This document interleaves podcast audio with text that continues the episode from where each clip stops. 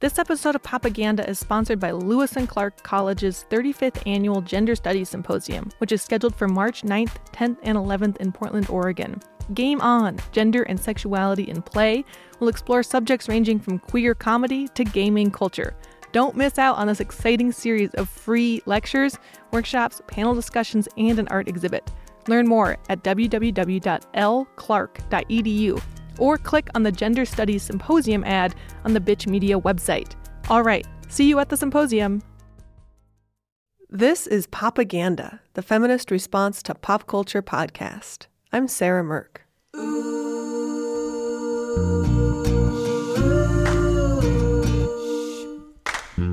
Here's a question that feels obvious, but is actually rather complicated. Why is it so hard to take care of ourselves?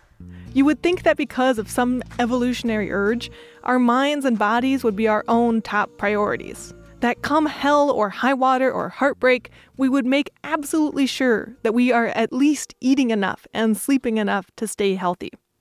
But we all know that's not how it works. Personally, if I'm left to my own devices, I'll stay at work until 7 p.m., never exercise, eat meals that consist of only bagels and coffee, and then stay up watching Netflix in bed until 2 a.m. until I'm literally too exhausted to function, so that on weekends I collapse in a heap. That is my normal way of being. In order to be even moderately, reasonably human level healthy, I have to push against those bagel and no sleep impulses.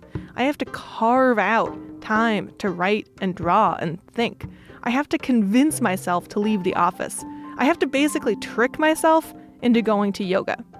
And it's not just me. As a society, we don't take our vacation hours. We work ourselves to the bone. We dismiss a lot of healthy habits as indulgent or selfish. The process of intentionally making time to take care of yourself has a name, of course self care. Actively taking care of yourself is not a new concept. But in recent years, the practice of self care has gotten a lot of new traction and value. It's not necessarily a movement on its own, but it's a crucial part of a lot of movements, as activists and others recognize that to be fully up to the task and the hard work of changing society, you first have to be taking good care of yourself. In 2014, I saw the legendary social justice activist Angela Davis speak. Someone asked her how activism is different now than it was in the 1960s and 70s. Angela Davis said that the biggest thing she had learned from the youth of today was self care. But let me conclude in answering these questions about organizing uh, with something I often forget to say, and it's so important, and that is the significance of self care and how that has to be incorporated in all of our efforts. And this is something new. This is something that I have learned from younger generations because we worked ourselves. I mean, if, if someone had said, um, you know, you should do yoga, and I won't say yoga. so, so I had to learn from younger people that it is as important to take care of yourself and to do this within a collective context. Uh, so, yes, this means exercising the body. This means finding a space for spiritual expression. This holistic approach to organizing is, I think, what is going to eventually move us along the trajectory that may lead to some victories. There are race, gender, and class components to self care. When we're expected, culturally, to take care of others emotionally and physically and to be grateful for all that we have financially, taking time, energy, and resources for ourselves can feel shameful, like we don't deserve it or we should really be spending every minute and penny on helping others. That, my friends, is a ticket to Burnout City. There are a lot of cultural forces telling women, especially, that we're not worthwhile. And that's part of why women in the United States report higher rates of stress in their lives than men and report that they're not as good at managing stress either. People of color in the United States report higher rates of stress than white people, and there are a lot of factors for why, including the stress of racism and discrimination. And self care is an important way to counter that undue stress to live a healthier, longer, less anxiety filled life. On today's show, we'll talk about the racial and gender dynamics of stress and self care including insights on how superheroes, yes, comic book superheroes, can help us rethink anxiety. Plus, a diary of heartbreak. Stay tuned. Oh, but first, let's start the show out with a song. The musician Sammus just released a new track that is all about self care and therapy. It's called 1080p, and, well, just listen to the lyrics. I see things nobody sees since my bee stings turned to double D's.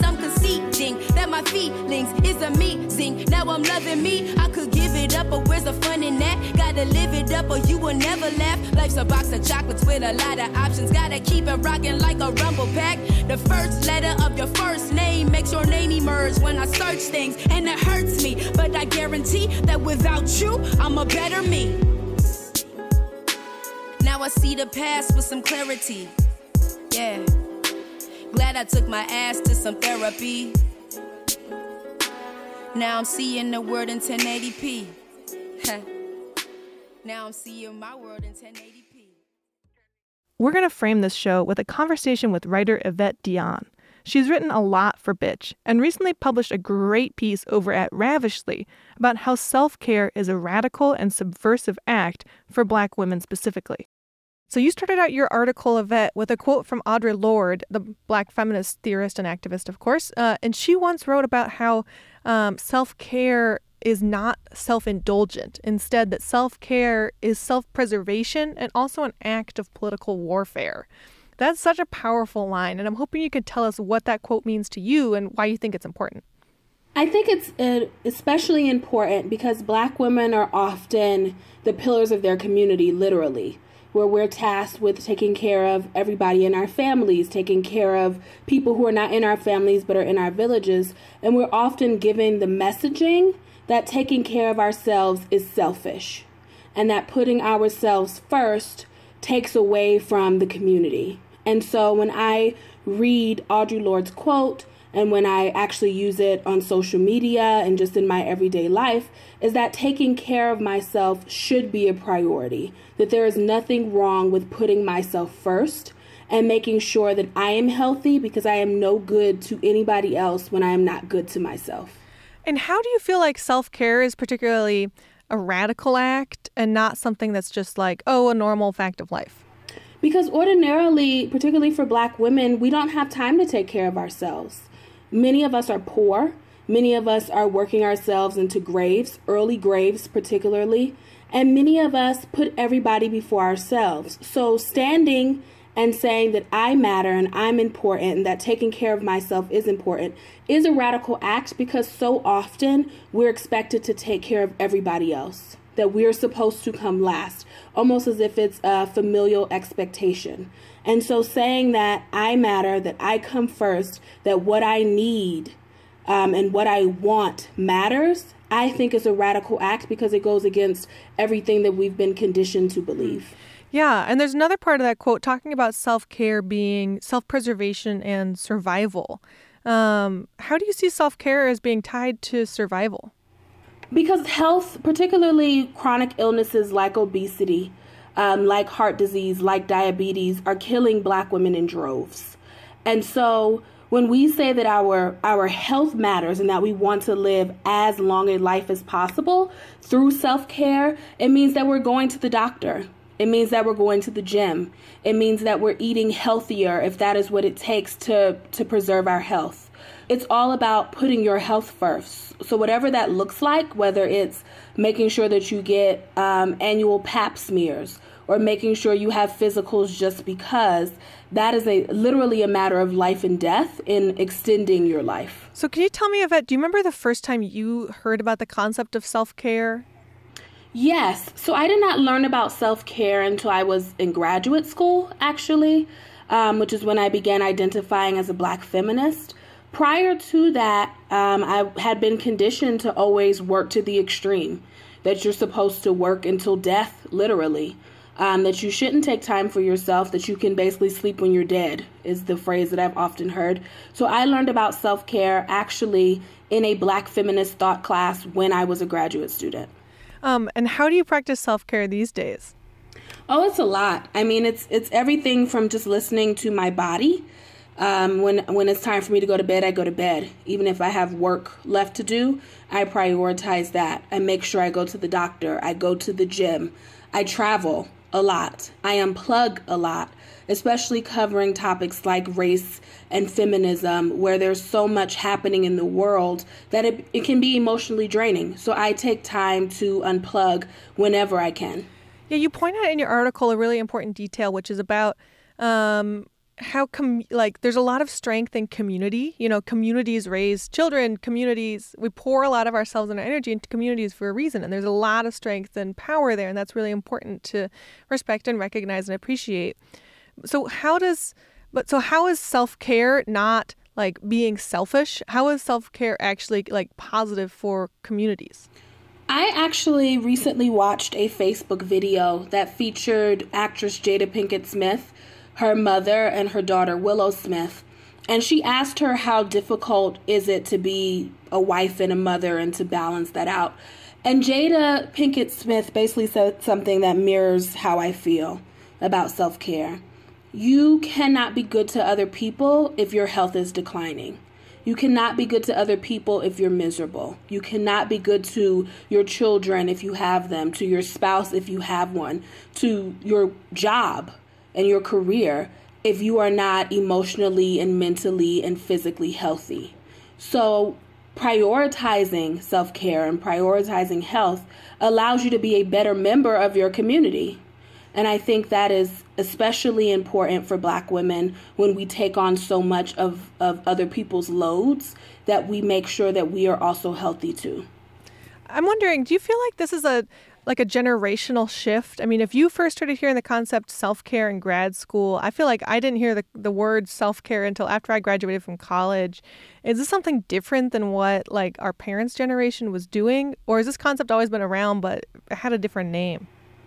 I think it's it's both. It's a both and question. I think that self care is not a new tactic.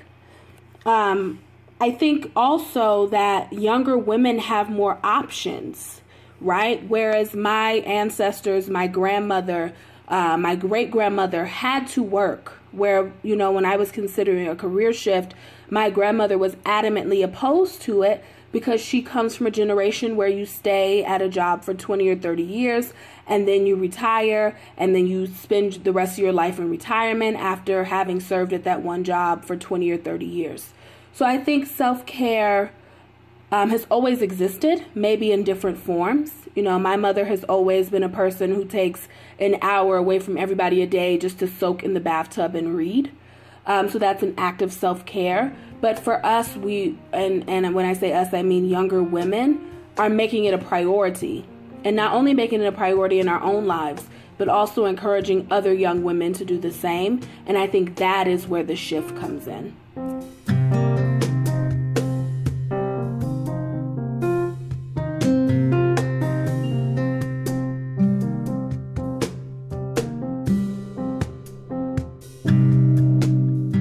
That was writer Evette Dionne. You can follow her on Twitter at Free Black Girl.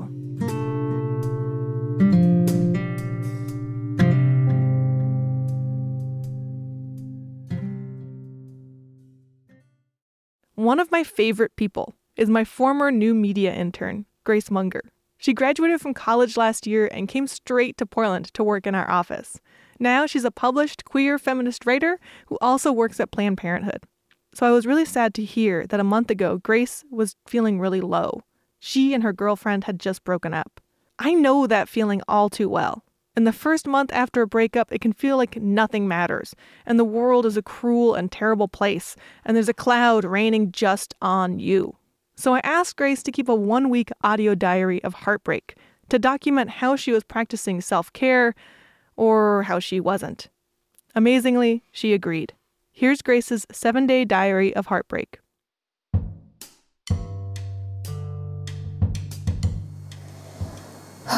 okay, deep breaths.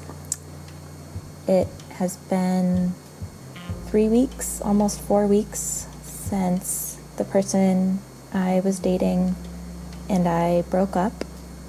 And I have gone through so many emotions since then. I've just been really sad, really vulnerable, and just struggling to make it through. Um, each day feeling some kind of wholeness. It's nighttime. Nights are hard. They've always been hard, but especially lately, nights are hard. They're lonely. I'm kind of just biding time until it's an appropriate time for me to actually go to bed. It is day two of me documenting my day by day heartbreak. Uh, today I cried twice. I drank four cups of coffee and I had two drinks tonight. So today was kind of rough. Uh, I worked, which was hard. One thing I will say is that not that you asked for my advice, but my advice is this.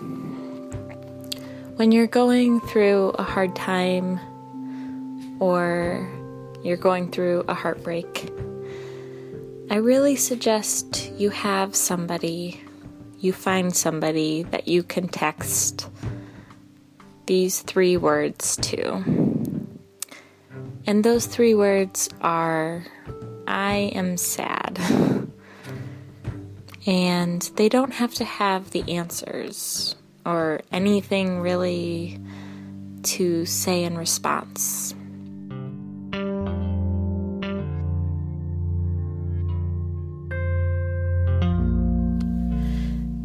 Today is day three of these tales of heartbreak. Um, tonight, after I got home from work, my plan was to go get some dinner and get some work done and maybe go on a run and, you know, just kind of stay busy for the night and be productive and get things done. Um, I ended up getting a slice of pizza, and now I'm watching The X Files in bed. So, days don't always go as you plan.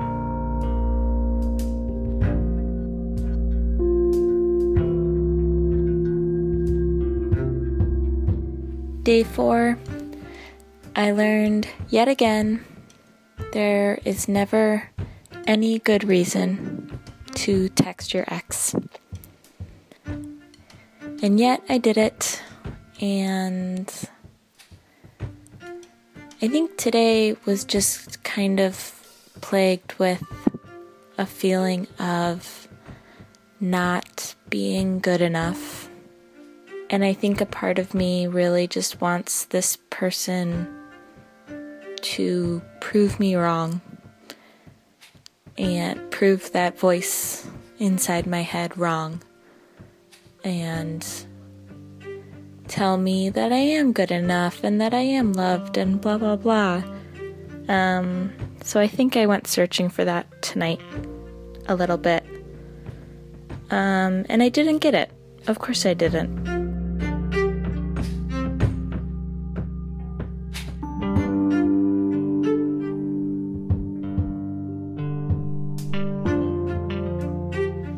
Day five I had a tough time getting through work today. In fact, I ended up rewarding myself uh, with chocolate and extra long bathroom breaks um, for every hour I worked. Now I just got home from babysitting and it's late and I'm tired, but I did it.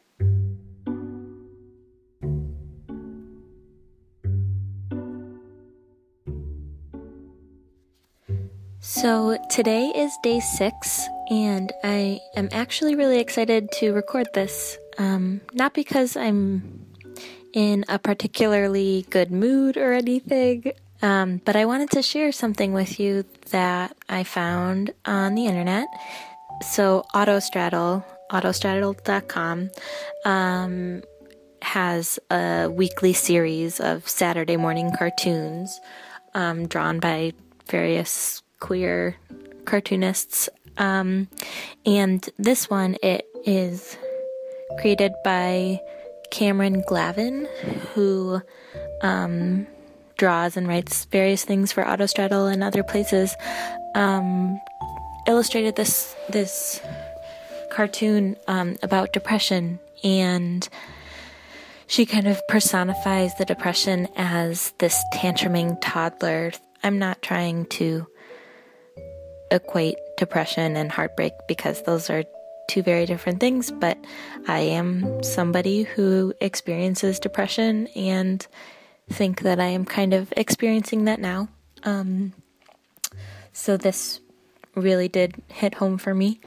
Um, but yeah, I wanted to read just one part. Um, and like a toddler, my depression didn't have the vocabulary to communicate clearly to me what I was feeling or why I was feeling it so much. This part of me had a small, simple world where any negative imbalance had the potential to become a major crisis. This toddler monster was mad at being brushed off as naive, dumb, and irrelevant. It demanded to be felt. You know, I think my default um, with any negative emotion is to ignore it and avoid it.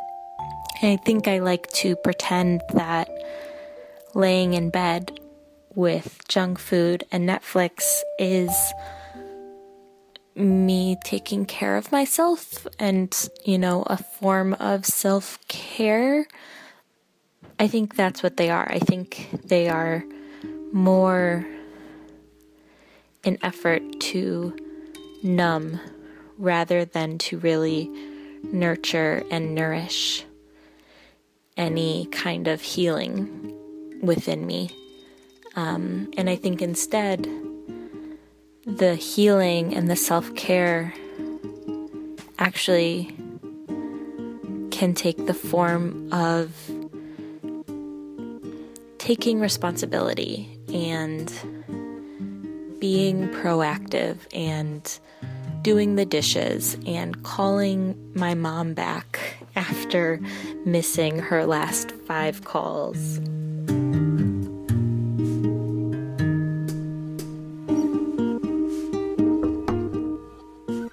Today is day seven of these tales of heartbreak, and I am honestly shocked that I managed to do this for an entire week.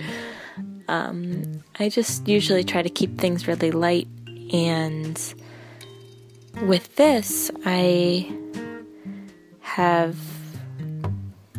kind of reached a new level of vulnerability, um, something that I didn't really think I would feel comfortable doing, and I still don't feel totally comfortable doing it, but I did it.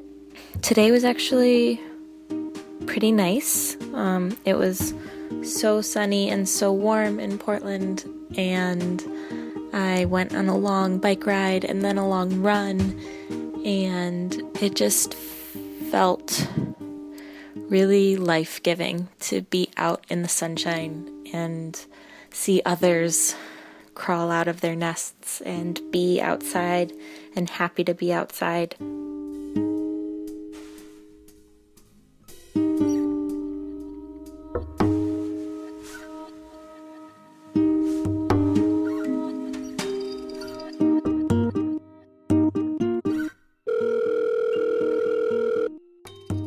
Hi, Grace.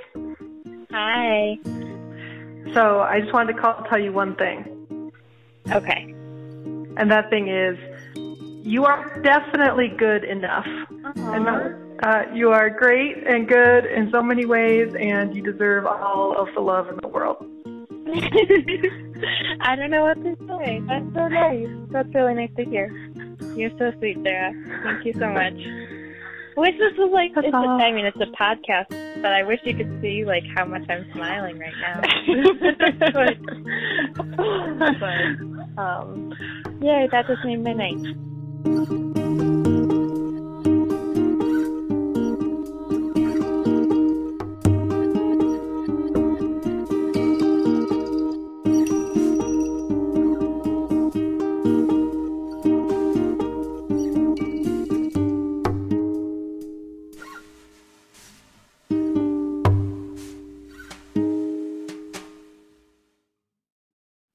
Self care mean to you? On our Instagram and Facebook, we asked Popaganda listeners to record a voice memo with one way they practice self care. So many people sent us their ideas. Thank you all. You're all brilliant and wonderful. I chose seven listener tips to share. Here we go. My name is Eden, and I'm from Fort Wayne, Indiana. My personal method of self care needed to be changed recently. After working in a professional field for over 12 years, where self expression of personal matters was shunned upon and encouraged to be locked away, I lost touch of how to express my pain and how to be vulnerable in public.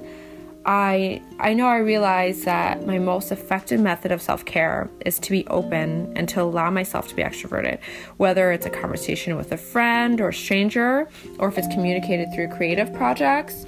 I realized the best way to take care of me was being willing to admit that I need it. Hey there, my name's Danny, and I'm getting in touch all the way from London in the UK. My tried and tested self care activity is to do something creative. I like knitting and doing cross stitch, so whenever I'm feeling stressed or anxious, I love to start a new craft activity or to pick up something I'm already working on. The process of making something myself feels really good, and having busy hands means I can't check my phone or my emails for a bit, which is great. Plus, you end up with something really nice and handmade to be a gift to a friend.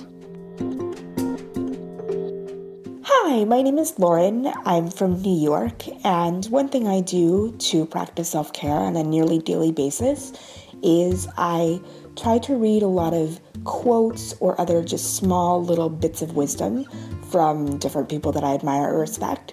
And it's just a reminder that there are a lot of good and worthy things in the world on those days when I'm feeling incredibly stressed out or overwhelmed. Hi, my name is Michelle and I live in Portland. So, one way I like to incorporate self care into my life is by indulging in a long hot bath after a hard day at work. I like to soak these lavender scented tea bags made for baths and I'll have a snack on the side, probably Doritos, and I'll drink a margarita or a beer and I'll watch a couple YouTube videos or maybe a podcast. And at the end of that, I feel pretty incredible. Hello, my name is Jill and I'm from Peterborough, Canada. One of my favorite self uh, care tips is usually I like to run a really hot bath, um, put some essential oils or a bath bomb in there, um, turn off the lights, light some candles, and just relax and listen to some meditative music. Maybe cry. It's it's nice though. It feels good after. Hey, Bitch Media, Brittany Fitzgerald here. Um, Self care for me, if I could only get one or two things a day that make me feel better. First thing in the morning, before anything else, a mug of hot lemon water and at least two Nalgene water bottles full of ginger lemon water. Helps me feel a little bit healthier and a little bit of a cleanse. And also a dash of dancing, at least once a day. Hi, Bitch Media. My name is Carla Bergman, and I live in the Pacific Northwest, also known as Vancouver, Canada, on Coast Salish territories, where I am a mom, a writer, an organizer, and an activist who also has a chronic illness. I do my self care daily, uh, my self care practice daily, which is to lay on the floor, put on an album, and listen to it. Some days I hum along, some days I stretch, but mostly I just lay there and listen to it and take some space and time and feel the music through my body.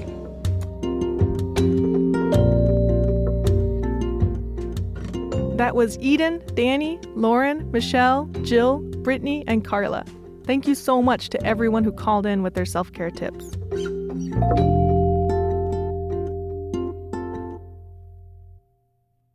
This episode of Popaganda is sponsored by Lewis and Clark College's 35th Annual Gender Studies Symposium, which is scheduled for March 9th, 10th, and 11th in Portland, Oregon.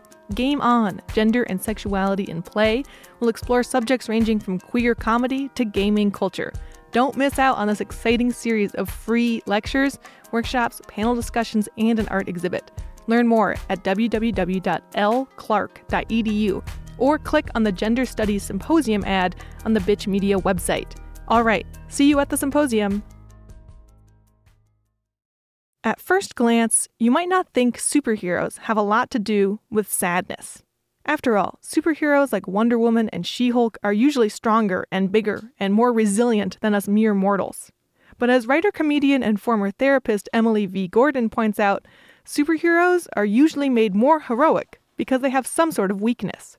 Emily's book, Super You Release Your Inner Superhero, came out from Seal Press last fall. It's a self help sort of book that revolves around the idea of using superheroes to help us become better, healthier versions of ourselves. You might also know Emily from the very popular podcast Indoor Kids, which she co hosts with her husband, Kumail Nanjiani. So, Emily, welcome to the show. Thanks so much for making time. Yeah, thank you for having me. Um, so, your book, Super You, is all about how superheroes relate to self care. Mm-hmm. And it's basically the gist of your book is is pointing out how superheroes don't start from glorious beginnings. Instead, the superheroes, which we tend to think of as like perfect idols, are deeply flawed, and that's part of what's good about them. Yeah, absolutely. I think I had kind of wanted to write a some sort of a self-help book for a while, but I think what always bugged me about it is the idea that self-help to me because I'm kind of a rebellious uh, a rebellious girl who doesn't like to be told what to do. To me, when I heard self-help, I always thought, well, okay, well that means I'm not good enough. Okay, well, well, screw that. I hate that. So I started kind of trying to think of self-help, self-help in a way of like accepting yourself where you are, accepting who you are, but then also realizing that all of us can always make improvements. All of us can always be upgrading ourselves. Um, and that's kind of one of the many ways that I started thinking about superheroes is a good, uh, a good place to start this book and a good framework for the book. So let's talk about some superheroes. And see, it's so funny because our cultural conception of superheroes is that they're strong, that they're invincible, um, that you know they're superhumans, obviously. Um, but as you point out, like they all have flaws. So let's just walk through some some of them that you mentioned in your book. Um, let's start with Catwoman. So tell us about Catwoman's flaws and how they help her uh, as a person and as a as a crime fighter. Well, I think Catwoman, uh, she's kind of uh, a little secretive. She's a little uh, not trusting of people. She is a thief. I mean, it's her her basics uh, are that she is a thief. That's what she does. But uh, she kind of uses those those flaws and finds a way to kind of reimagine them and create this other version of herself, which I always uh, had a lot of respect for. And also, she looks she looks really cool. yeah, I do love her outfit. Uh, though the the Halle Berry movie, I don't know, took took a little too far in my opinion. yeah, I did not I did not watch that movie. I'll be honest.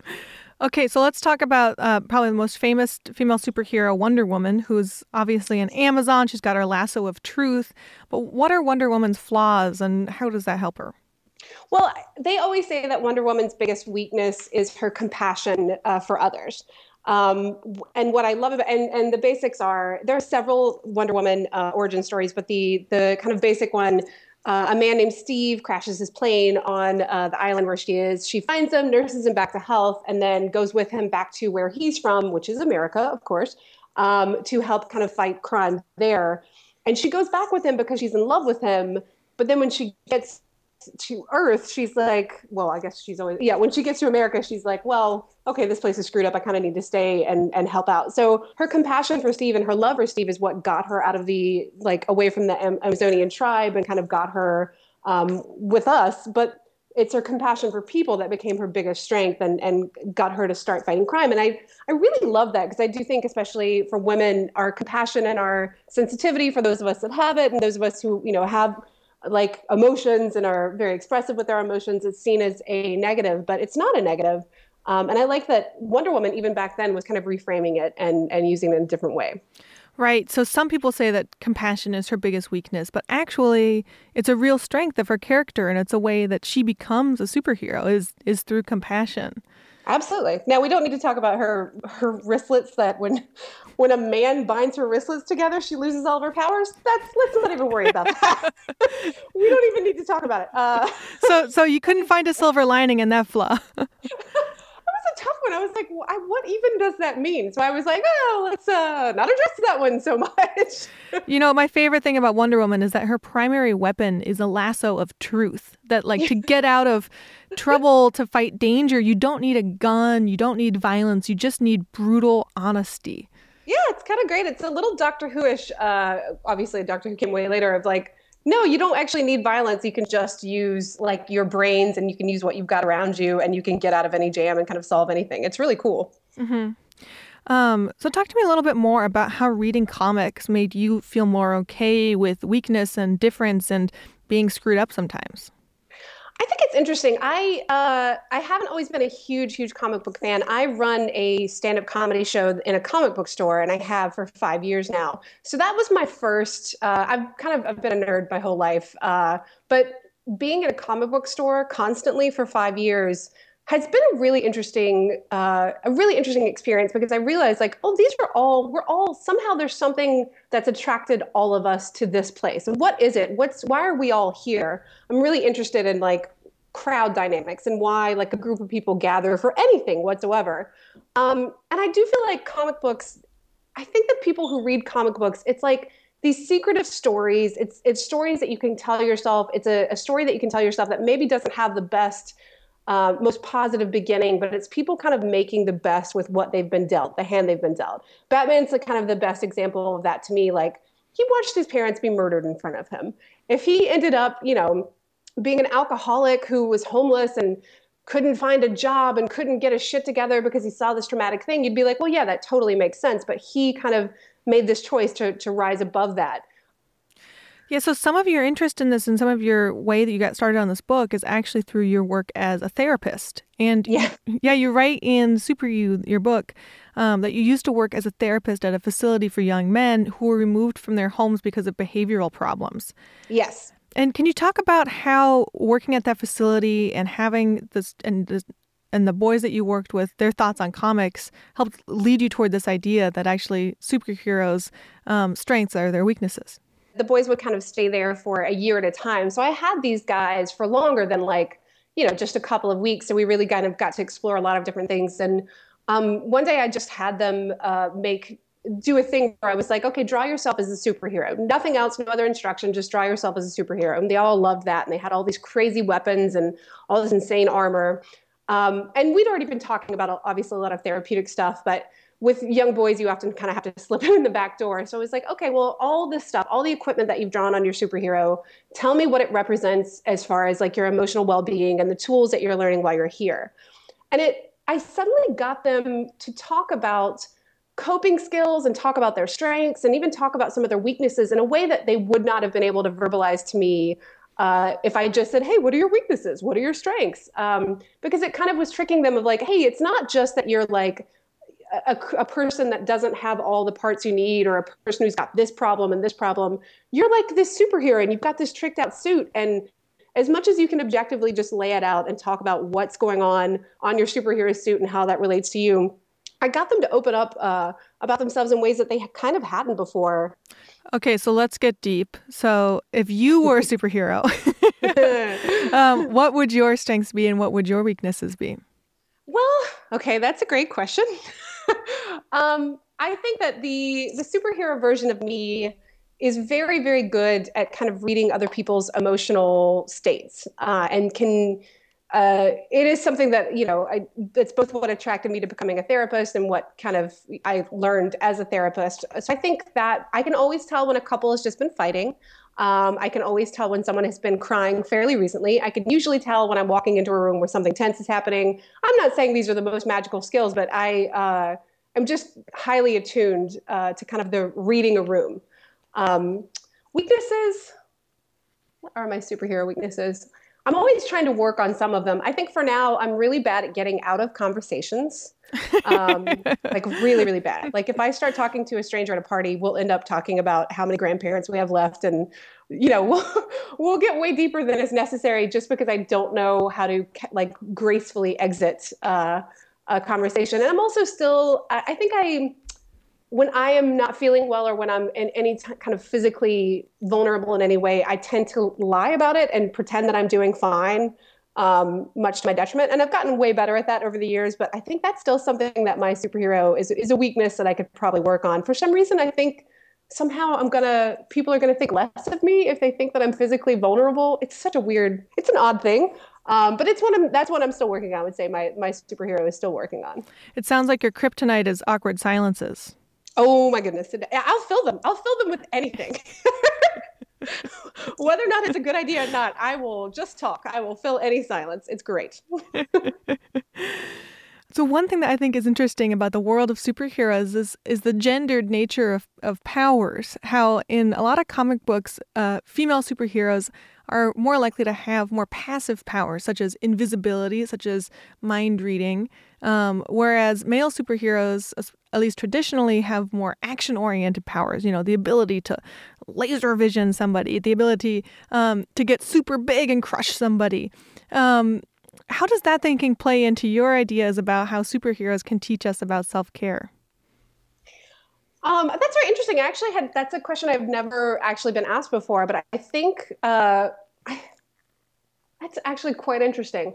I think that they it it definitely plays into it. I feel like when we're thinking about ourselves, at least so far, the people that I talked to for the book and the, the people I've talked to since the book, I kind of feel like the biggest issue I've run into is that women tend to not, they don't tend to see what their strengths are or they tend to like if i bring up like well you have this strength they'll go oh no i mean that's not anything so it's interesting that like a female superhero's powers are considered kind of uh, somewhat lesser somewhat smaller somewhat less tangible perhaps. Uh, and also the women that i talk to often even if they're intangible think that those are those are not their strengths whatsoever and that they aren't really able to find any or that they're embarrassed to kind of talk about them. Whereas often the men i talk to are immediately like well i can bench press. I can jump up and touch the ceiling over there.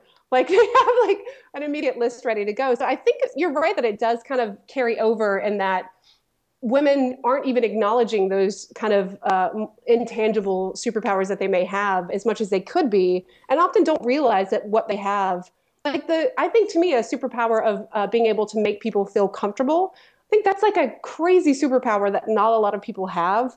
Um, and yet the women i meet or the people i meet in general that have that superpower don't think that it's it's important or useful or even a thing. Um, and i think a big part of it then is redefining what we consider superpowers to be and what we consider our weaknesses to be also yeah that type of emotional care and emotional work that it takes to make someone feel comfortable and welcome um, and okay with being vulnerable is definitely a superpower that I yeah, personally value. Mm-hmm. Yeah, for sure. Um, I just want to ask you one more question, and it's sure. I hope we could close on this quote from your book. Um, it's from your introduction to the book that says, We're here on this earth to progress. It's not that you need to change to be good enough. We are already good enough.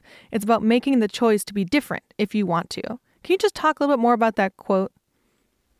I think uh, for me, as I said before, I definitely had a bit of a chip on my shoulder for a while. I kind of was pretty unhappy with myself for long stretches. And I also was quite resentful that anybody would even want me to change and that me acknowledging that I needed to improve on anything was me acknowledging uh, the world's view of myself and so i think for me I, I, wanted to make it very clear with my book that like i'm not saying that we all need to get better. I'm not saying that everybody's constantly got to be striving to be better better better because that sets up something incredibly stressful um, and often unattainable and and just kind of lame. You don't want to think that you're not as good as you could be and that you're not good enough uh, so i think the main thing i always wanted to drive home is that even though it's a self-improvement guide you're good enough. You're absolutely good enough where you are. You're making it. You're surviving where you are and that's a feat in itself This is just for if you want to kind of add an extra layer because whatever you're doing, the days are going by either way. So you can have days, weeks, months at a time where you're just kind of going, you know, getting through, doing whatever you can to kind of get through the day and kind of staying where you are. But also, if you choose, you can choose to kind of work on yourself however you choose to. And I, just if you want to like strive for something more, here's where you are and here's where you could be. Let's figure out how we can get there.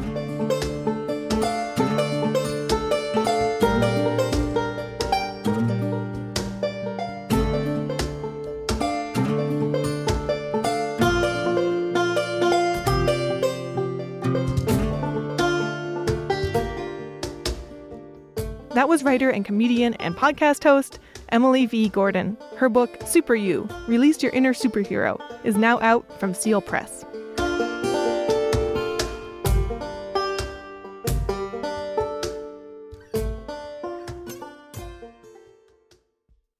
After listening to this show, I hope we all think more seriously about taking care of ourselves and making time to do it. I want to say huge thanks to everyone who called in with their self care tips for this show. And I also want to say thanks to everyone who has taken the time over the past few months to donate to Bitch and to mention the podcast in their order comments. It makes my day. Now, as promised, I have some listener love to share from the past few months. Danielle from the Netherlands wrote in to say that the story about Sailor Moon on the recent Nostalgia TV episode made a big impact on her. She said, It was so touching that it made me cry in my university's library. Don't worry, the podcast doesn't usually bring me sadness, but embarrasses me in other ways. Walking around laughing while listening to your podcast resulted in some strange looks from people on the street. That is so wonderful, Danielle. Carly from Nevada wrote in to say, I spent last semester studying in London and passed many a long bus ride to class listening to Popaganda. I fell in love with the podcast, especially because it was nice to hear other American accents while I was abroad. I wish I was studying abroad in London. Carly, but that's wonderful. And Emily from North Dakota wrote, I feel like y'all have been covering some really poignant, not seminal topics lately. Yes, another step in my ongoing campaign to rid the world of using the word seminal to mean important. If you missed that whole discussion, you can hear it on a recent episode of Backtalk and catch up on a lot of other interesting non seminal conversations too. Thanks so much to everyone for listening and writing in.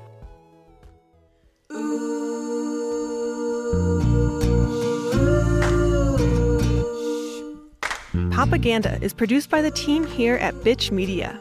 Our jingle is by Mux and Owen Worker. Additional music was provided by Blue Dot Sessions. Look up their creative and minimalist sounds by going to Google and typing in sessions.blue. And the show is produced by Alex Ward at the studios of X Ray FM, an independent radio station in Portland, Oregon. Bitch Media is entirely supported by thousands of folks like you, not some big corporation or deep pocketed donor with a hidden agenda. If you love tuning in each week, please pitch in at bitchmedia.org slash podcast and be sure to mention Popaganda or Backtalk when you donate. Thanks for listening.